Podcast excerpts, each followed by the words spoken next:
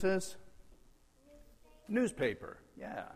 Do do your mom and dad or your grandparents or others in your family do they read the newspaper very often? I, I don't read the newspaper too too much, but I have uh, loaded down a, a free app for Fox News, and I'll check that out. And I, but I don't read the newspaper too much. But you know, when people report the news, whether it's in the newspaper or on your iPhone or wherever it may be, a good reporter will ask five questions. And they all start with W. W, W, W, W, W. What do you think might be some of those words? He asks, first of all, he asks, any question, any ideas? What? That, that's one of the questions he asks. Very good. Any other ideas? Who? Who? Very good. When? when? Yeah. Why? Why? You guys have. There's one more. Yeah.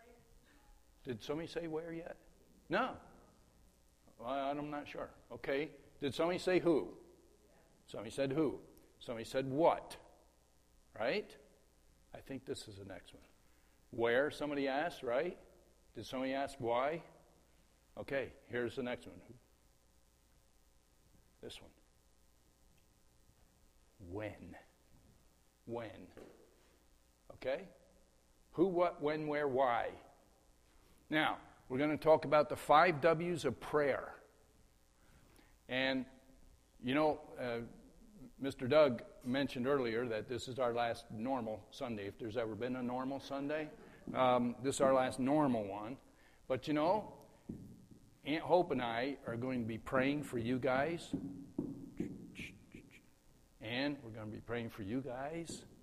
And we ask you to pray for us that we would continue and that we would finish well, all of us. Okay? So, as we pray, here we go.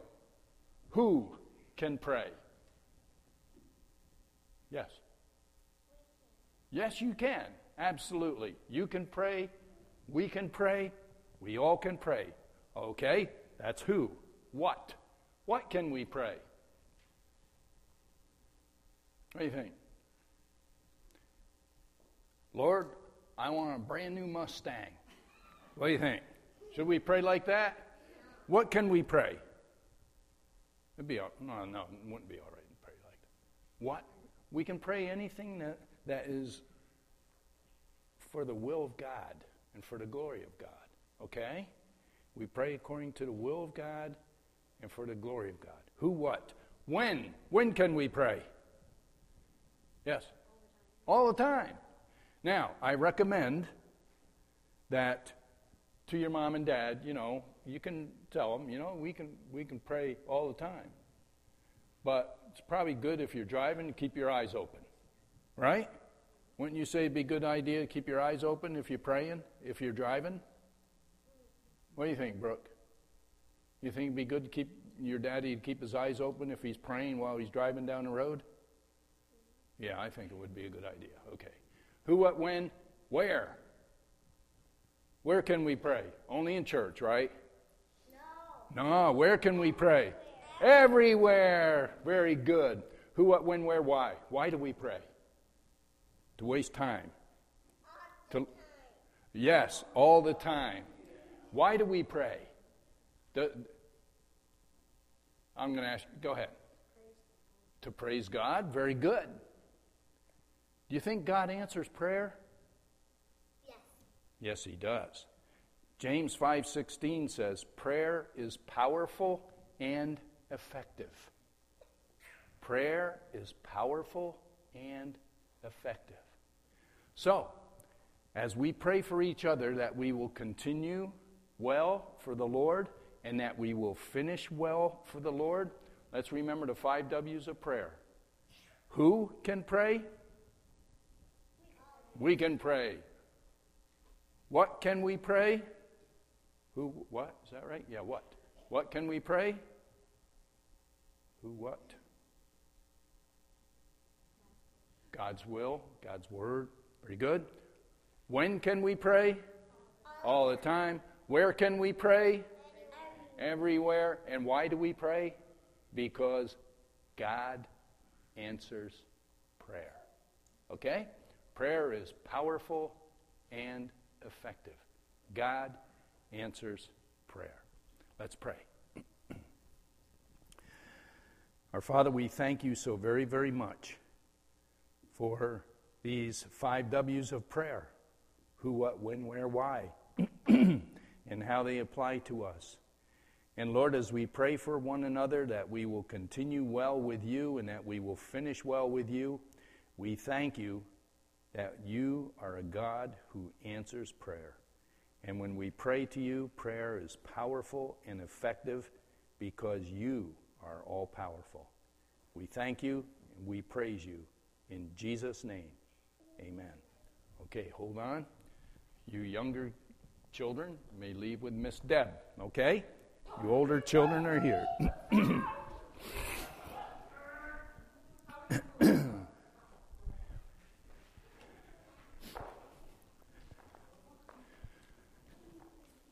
Deb, you got to hear this. The first Sunday we were here and you came in or out, whatever it was, we were wondering what we were getting into.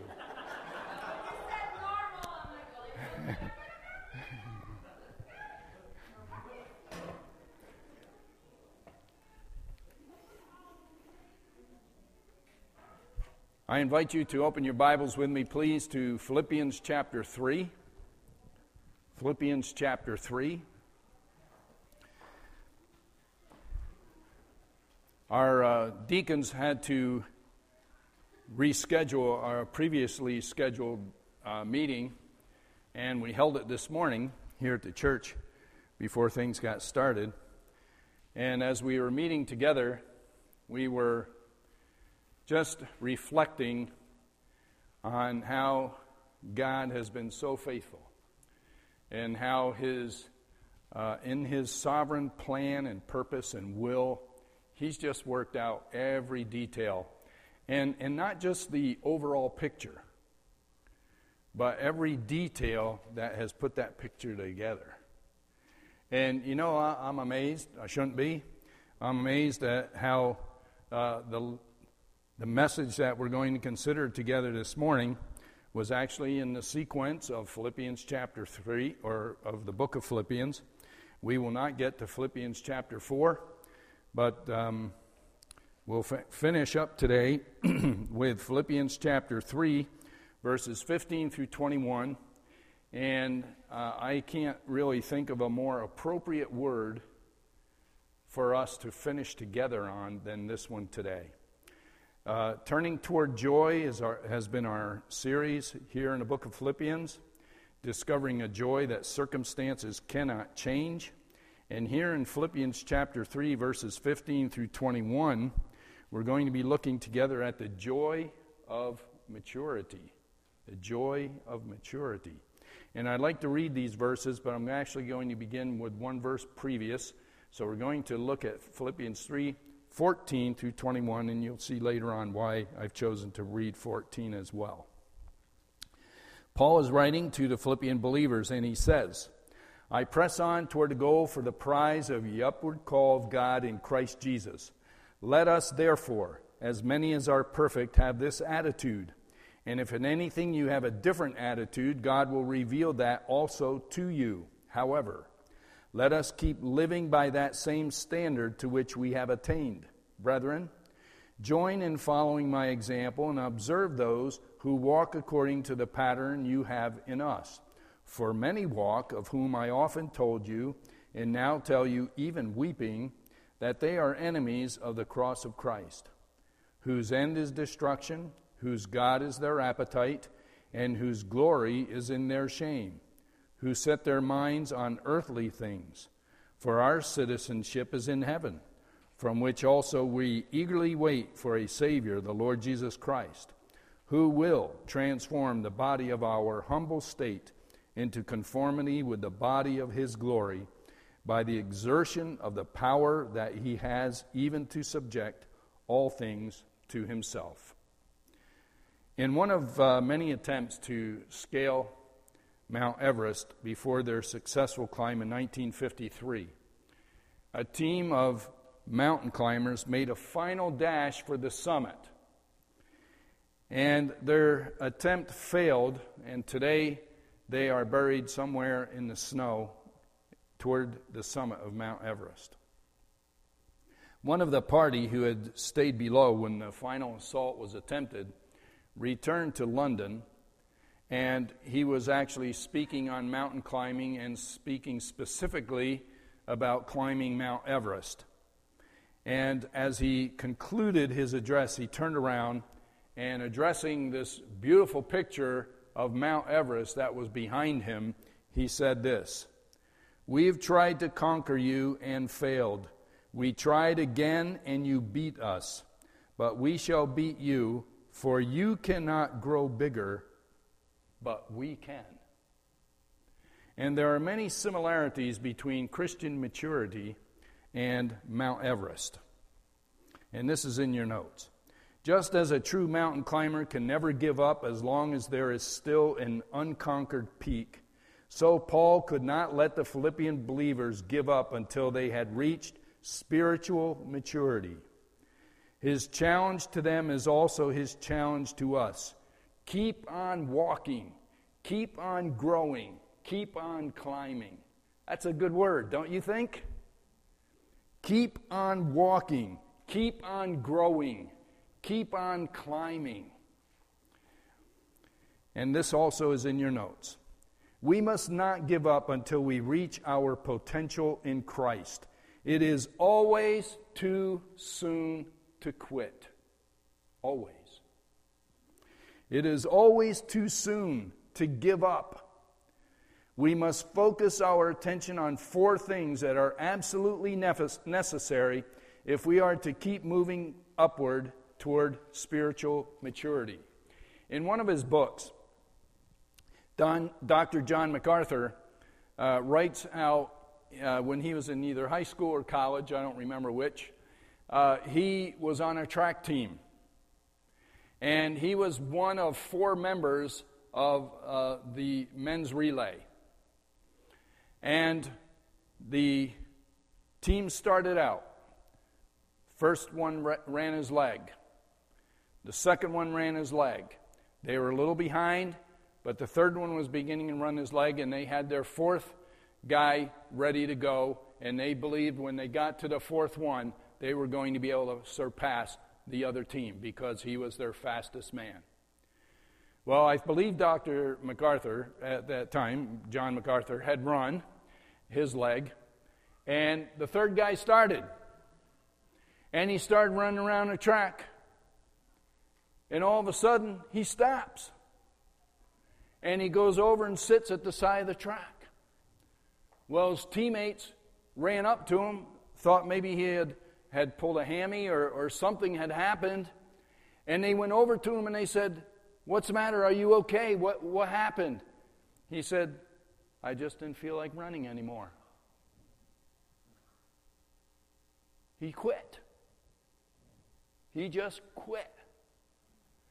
And when he quit, it not only affected him, it affected his team didn't it? When we quit, you know, someone wrote, No man is an island. Well, there's a great amount of truth to that. When we quit, it affects everybody else around us.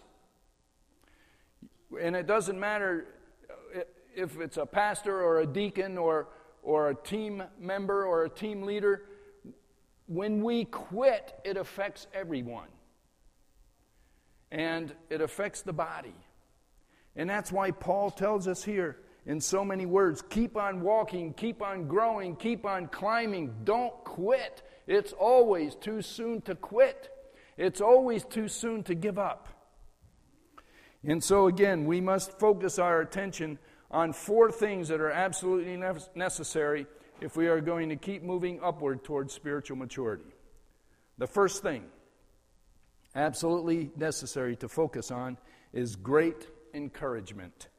And Paul writes about that in verses 15 and 16. Let us therefore, as many as are perfect, have this attitude. What's he referring to? That's why I read verse 14. It's referring to the attitude in verse 14. Press on toward the goal for the prize of the upward call of God in Christ Jesus. Let us therefore, as many as are perfect, have this attitude. And if in anything you have a different attitude, God will reveal that also to you. However, let us keep living by the same standard to which we have attained. One of Paul's special gifts was his ability to encourage others. It is very, very important for us to look for opportunities to encourage others. And we can find out in just a very brief interchange, very brief exchange in conversation, whether someone is, is discouraged or not.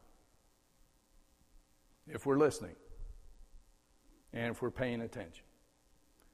And I, I, have spoken with some people here, and I want to speak to someone before we leave.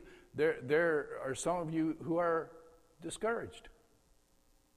And we need to look for opportunities to encourage. Paul was very, very good at that. He always found ways to encourage others. Now, at first, Paul's words seem to be a contradiction. Back in verse 12, Paul had written that he had not attained perfection. And now, here in verse 15, he exhorts his readers to strive for perfection. How could he expect from them what he had never been able to attain himself? Well, the answer is found in what the word that Paul uses per, for perfection. Here in this verse, perfection speaks not of sinlessness, but of maturity and completeness. Like the maturity of an adult compared with that of an infant. And there are two possible responses to Paul's challenge here. First of all, he writes about this attitude. Have this attitude. Which attitude is he talking about? The attitude he mentions in verse 14 pressing on, pressing on, pressing on, not quitting. Keep walking, keep growing, keep climbing. That's the attitude. And then Paul refers to a different attitude. There are those who have a different attitude. Perhaps they want to grow, but they're not willing to pay the price. You know, there, there are a lot of people who probably think, man, I, I really want to grow. I really want to be like Jesus. Okay, here's the first step you need to take well, that's asking a bit much. It's a big difference between wanting to grow, sort of wanting to grow, and paying the price that it takes to keep on growing, to keep on walking, and to keep on climbing. And so Paul addresses here this different attitude. And notice as he continues with his encouragement, it is very straightforward encouragement. Notice what he says in verse 16 Let us keep living by the same standard to which we have attained. The language Paul uses here is military language, and he is telling his readers to stay in line. Keep in line. Keep in line with the Word of God. Keep in line with the will of God. The Philippians were to keep on walking the same walk and thinking the same thoughts, walks and thoughts based on the truths of the Word of God. I don't know if you've ever done this. I, I kind of like, from time to time, I haven't done it for a long time, but I kind of like walking in a cemetery and reading epitaphs. Have you ever done that? You know, that's where Hope's mom and dad got her name. They got her name off a tombstone. They, and her middle name, I believe, it's beautiful, beautiful middle name. But they got it off a tombstone. They, her name is Hope, and her middle name is Electa. I love that. That's a beautiful name.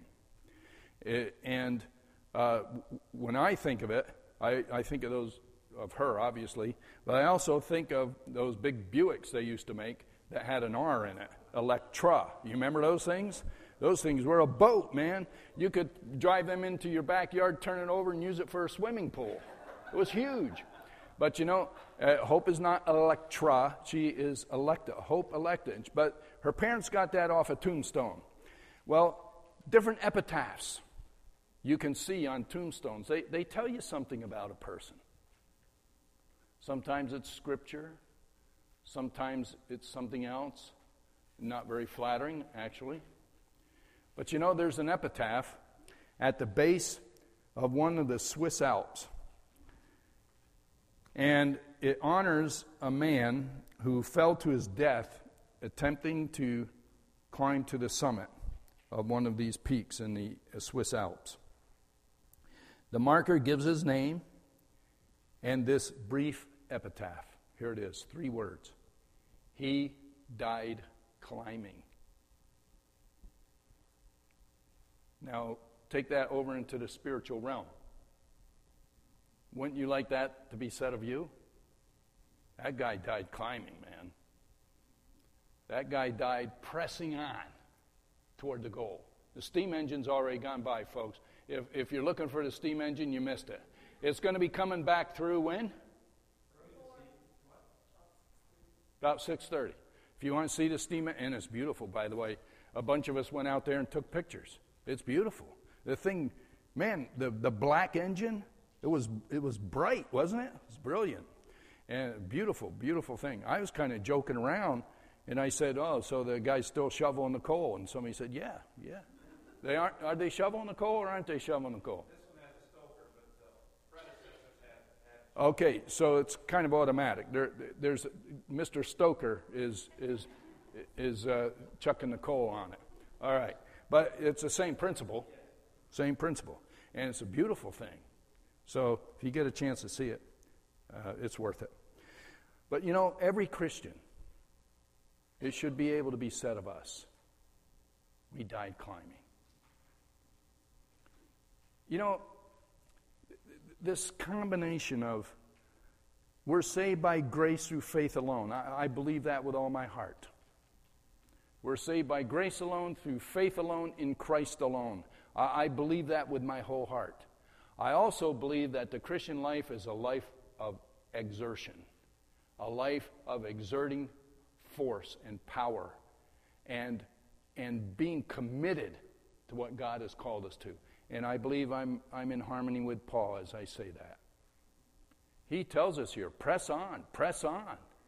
In our Christian walk, we're to press on, not to get saved. Uh uh-uh. uh But we press on because we are.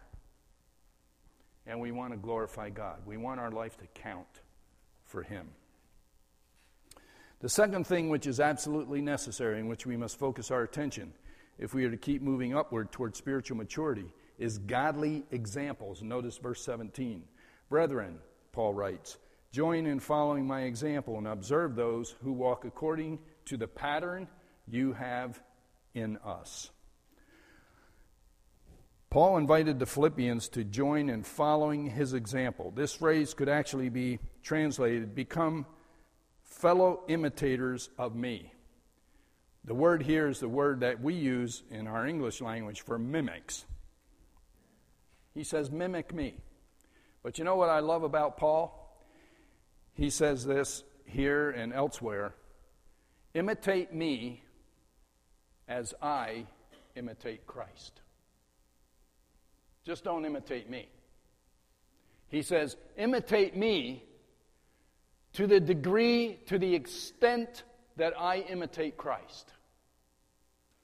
And so he is telling his followers here we, we've done our best to be an example. Example, then, here in this context, is equal to imitate. In the latter part of verse 17, Paul speaks, uh, uh, speaks of Paul, pardon me, and his friends being a pattern now, the word pattern actually means to strike an image upon a blank piece of metal. It was the, the phrase that was used to make coins. It's the same, same concept here. Pattern then is equal to image. So, example is equal to imitate, pattern is equal to image. And as Paul and his friends followed Christ closely, they were making a pattern for others to follow. It is impossible to assess the power of a godly example. You know, I can, I can think of people in my past who have had a great impact on my life.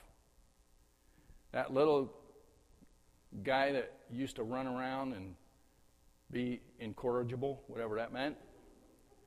You know, there were people who were an example to me.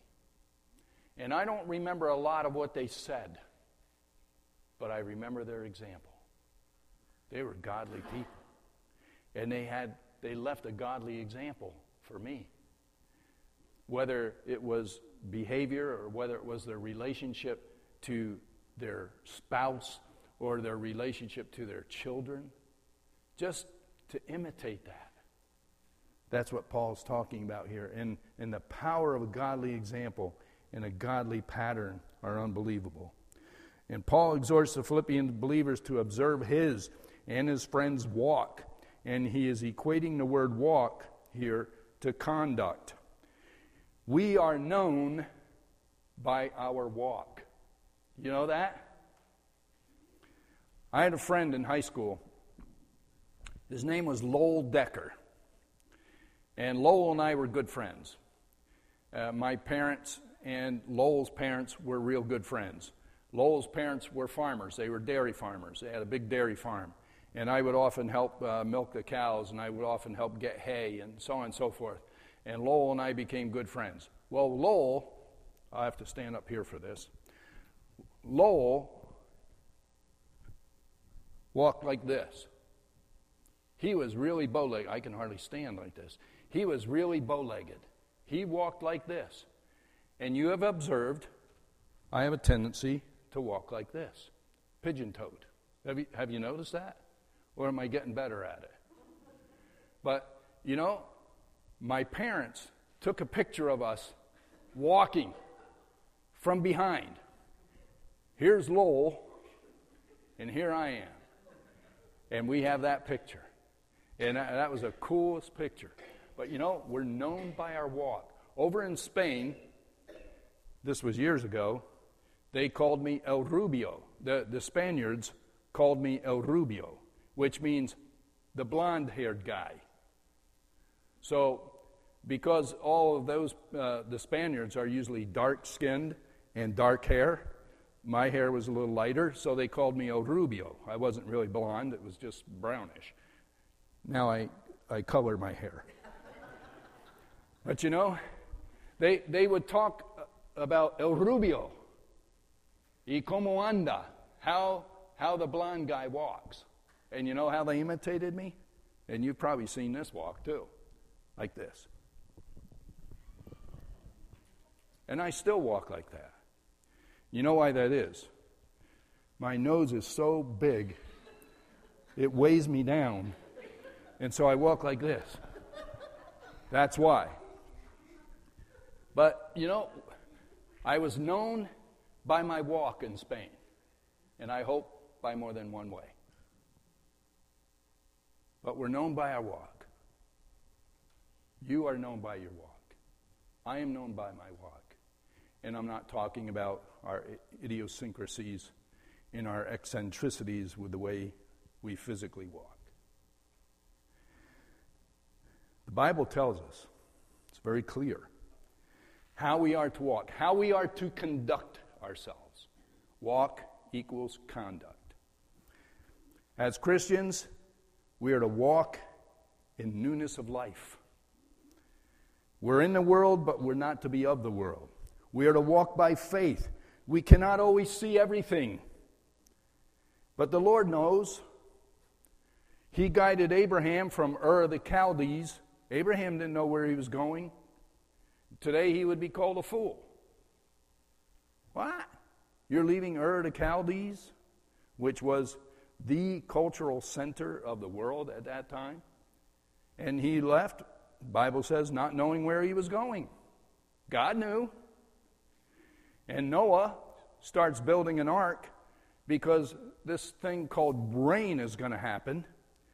And Noah had never even seen rain. And he was building a boat. And then there's Moses. The Bible tells us that Moses gave up the pleasures of Egypt. He didn't know, it was probably a good thing, he didn't know he was going to be wandering in the wilderness for 40 years. But they went, not by faith or not by sight, but by faith. And just to let you know, um, we've received a call from a church in Wisconsin. And we were asked to, uh, by our director, Tom Harris, if we would be willing to submit our resume. We looked at their what's called church information form. It tells a lot about their situation, what their um, challenges are, what's going on there. And then we went on their website to check out where they are and just learn a little bit about the area. We told Tom that we would be willing to serve there if, if God opened that door. Um, because we, we don't really know where we're going to be from one place to the next. But you know, I've said to Hope, I've probably said to some of you, this place is not at the end of the world, but you can see it from there. I'm telling you, this place is up there, man. Um, it, it's like seven, mile, uh, seven hours north of Chicago. And if you leave this little town called Westboro, it's called, and then there's Rim Lake, Rib, Rib Lake, uh, you go directly east, you're in the Upper Peninsula of Michigan. So uh, it's, it's up there. And you know, Tom, you, you got to know Tom. He says, it, it's up there, you'll need some extra layer of clothing, but where God guides, He also provides. I'm thinking, yeah, right, Tom, it's easy for you to write that from Myrtle Beach, South Carolina. but, but uh, I, I, said that in jest, of course. Uh, we, we love Tom. He, he's lived in Michigan a good part of his life uh, up above Grand Rapids. And back in October, the headquarters kind of moved down to Myrtle Beach, South Carolina. So we're just going to have to make sure we go to visit Tom every once in a while. But you know, we, we, we don't know if that's where we're going to be or not. Uh, but our resume is there, other resumes are there, we're assuming. And so uh, as we hear something, we'll let you know. But you know, it's exciting most time, isn't it, Hope? To to walk by faith and, and not by sight. Uh, we, we had been praying for a place closer to the girls back east, but, but this time, maybe God's going to say, no, not yet. Maybe some other time. But you know, God is in it. God is in it. And, and that's good enough. And so, as it says here, we, we walk by faith. Next, we walk by the Spirit, not the flesh. It's so easy to walk by the, uh, by the flesh, isn't it? So easy. But we're told here, walk by the Spirit. Walk in love. This is genuine, unconditional, agape love. Walk as children of light. We, we live in a world of darkness. And as light, we can cast light and we can dispel darkness. We're to walk as children of light. Then we are to walk in a manner worthy of the Lord. Um, you know, I believe it's Paul says, By the grace of God, I am what I am. Well, you know, boy, I never want it to be said, uh, To the disgrace of God, I am what I am. I, I never want that to be the case. But that we would walk in a manner worthy of Him. And then it says, Walk in Him. And one thing I've shared with some of you in the church family, different occasions, is how God is all around us. There, there are scripture texts that I have written down uh, that tell us that God is to our left, God is to our right, He is before us, He is behind us, He is under us, He is over us, we are in Him, and He is in us. You don't, you don't have any more security than that. And we're told here to walk in Him.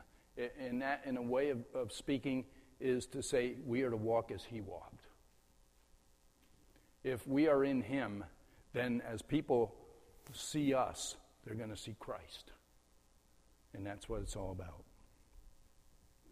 Okay, the third thing, which is absolutely necessary, on which we must focus our attention if we are to keep moving upward towards spiritual maturity, is godless enemies. And I'm going to be very brief with this. The enemies of a mountain climber are usually the elements, such as avalanches, unexpected blizzards, high winds, uncertain footing. The enemies for a spiritual mountain climber are usually people. Usually. Paul had previously re- referred to these enemies in chapter 3, verse 2 as dogs and evil workers. Here he refers to them as enemies of the cross. He described these enemies with these following terms, and I'm just going to mention them. He speaks of their goal when he writes, whose end is destruction. He speaks of their God when he writes, whose God is their appetite. He speaks of their glory when he writes, whose glory is in their shame.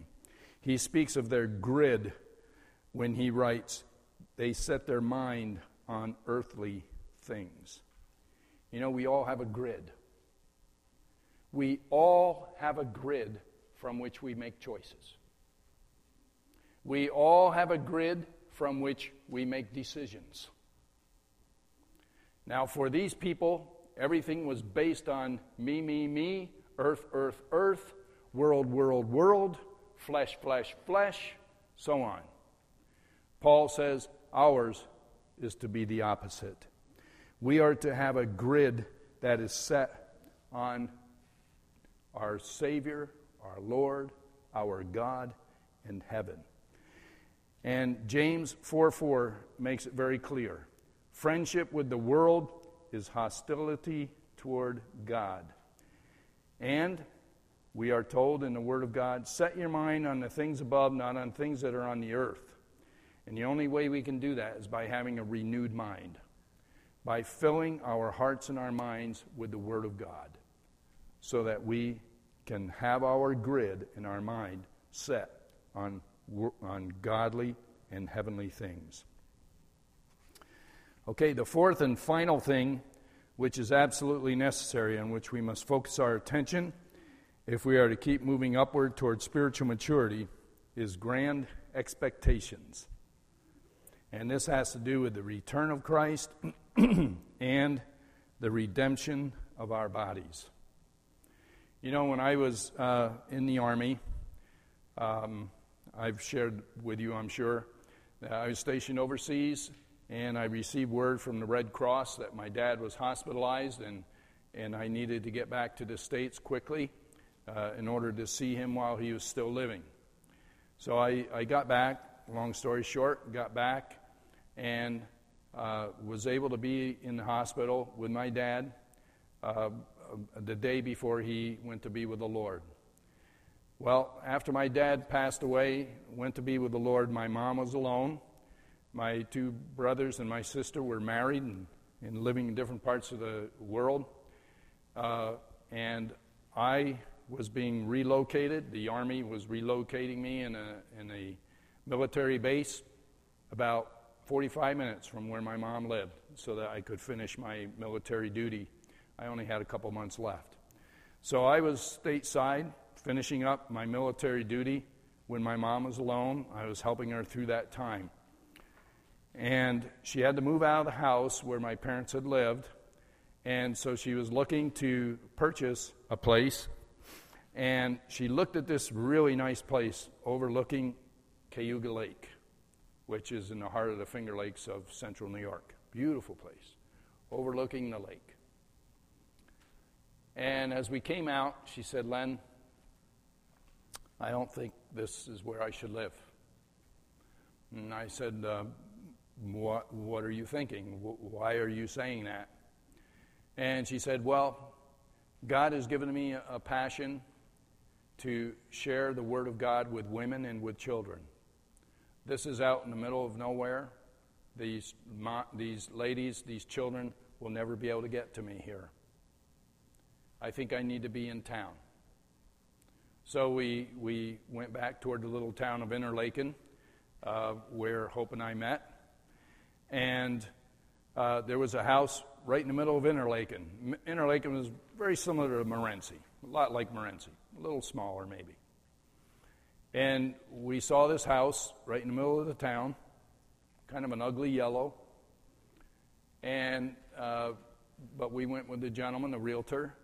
We went into the house, walked around. Mom said, Len, this is the place. And I said, uh, okay, and what are you basing your decision? She said, the buses come right by here. The school's right down the road. I'll be able to have access to the kids. Ladies will be able to get to me very easily here. She said, This is where I need to be. I said, Okay. Then you know what she said? With eternity's values in view, Lord. With eternity's values in view. You know that chorus? May I do each day's work for Jesus with eternity's values in view. We have grand expectations. Really. We, we have the return of Christ to look forward to. We have the redemption of our bodies to look forward to. I'm really looking forward to that one. You think the Lord will give me a smaller nose, Jason? I, I might not be recognizable if He does, right? But you know, the, the return of Christ, the redemption of our bodies, grand expectations. Really, who gives a rip whether we live way up in Wisconsin or down in South Carolina when we think of eternity? Does that make sense? And so, Paul talks here about grand expectations. How are we going to keep on walking? How are we going to keep on growing? How are we going to keep on climbing? Keeping these things in perspective but thinking of our end, thinking of our future, our eternal future with the Lord. And it will be worth it all when we see Jesus. Life's trials will seem so small when we see Christ. Let's pray. Our Father, we thank you for Paul's example and for his teaching. Help us to embrace it and really be all that you desire that we be, we pray. In Jesus' name, amen. okay, praises and prayer requests at this time. I'll get us started because Deb Kay shared with me uh, asking if we could pray. She has family.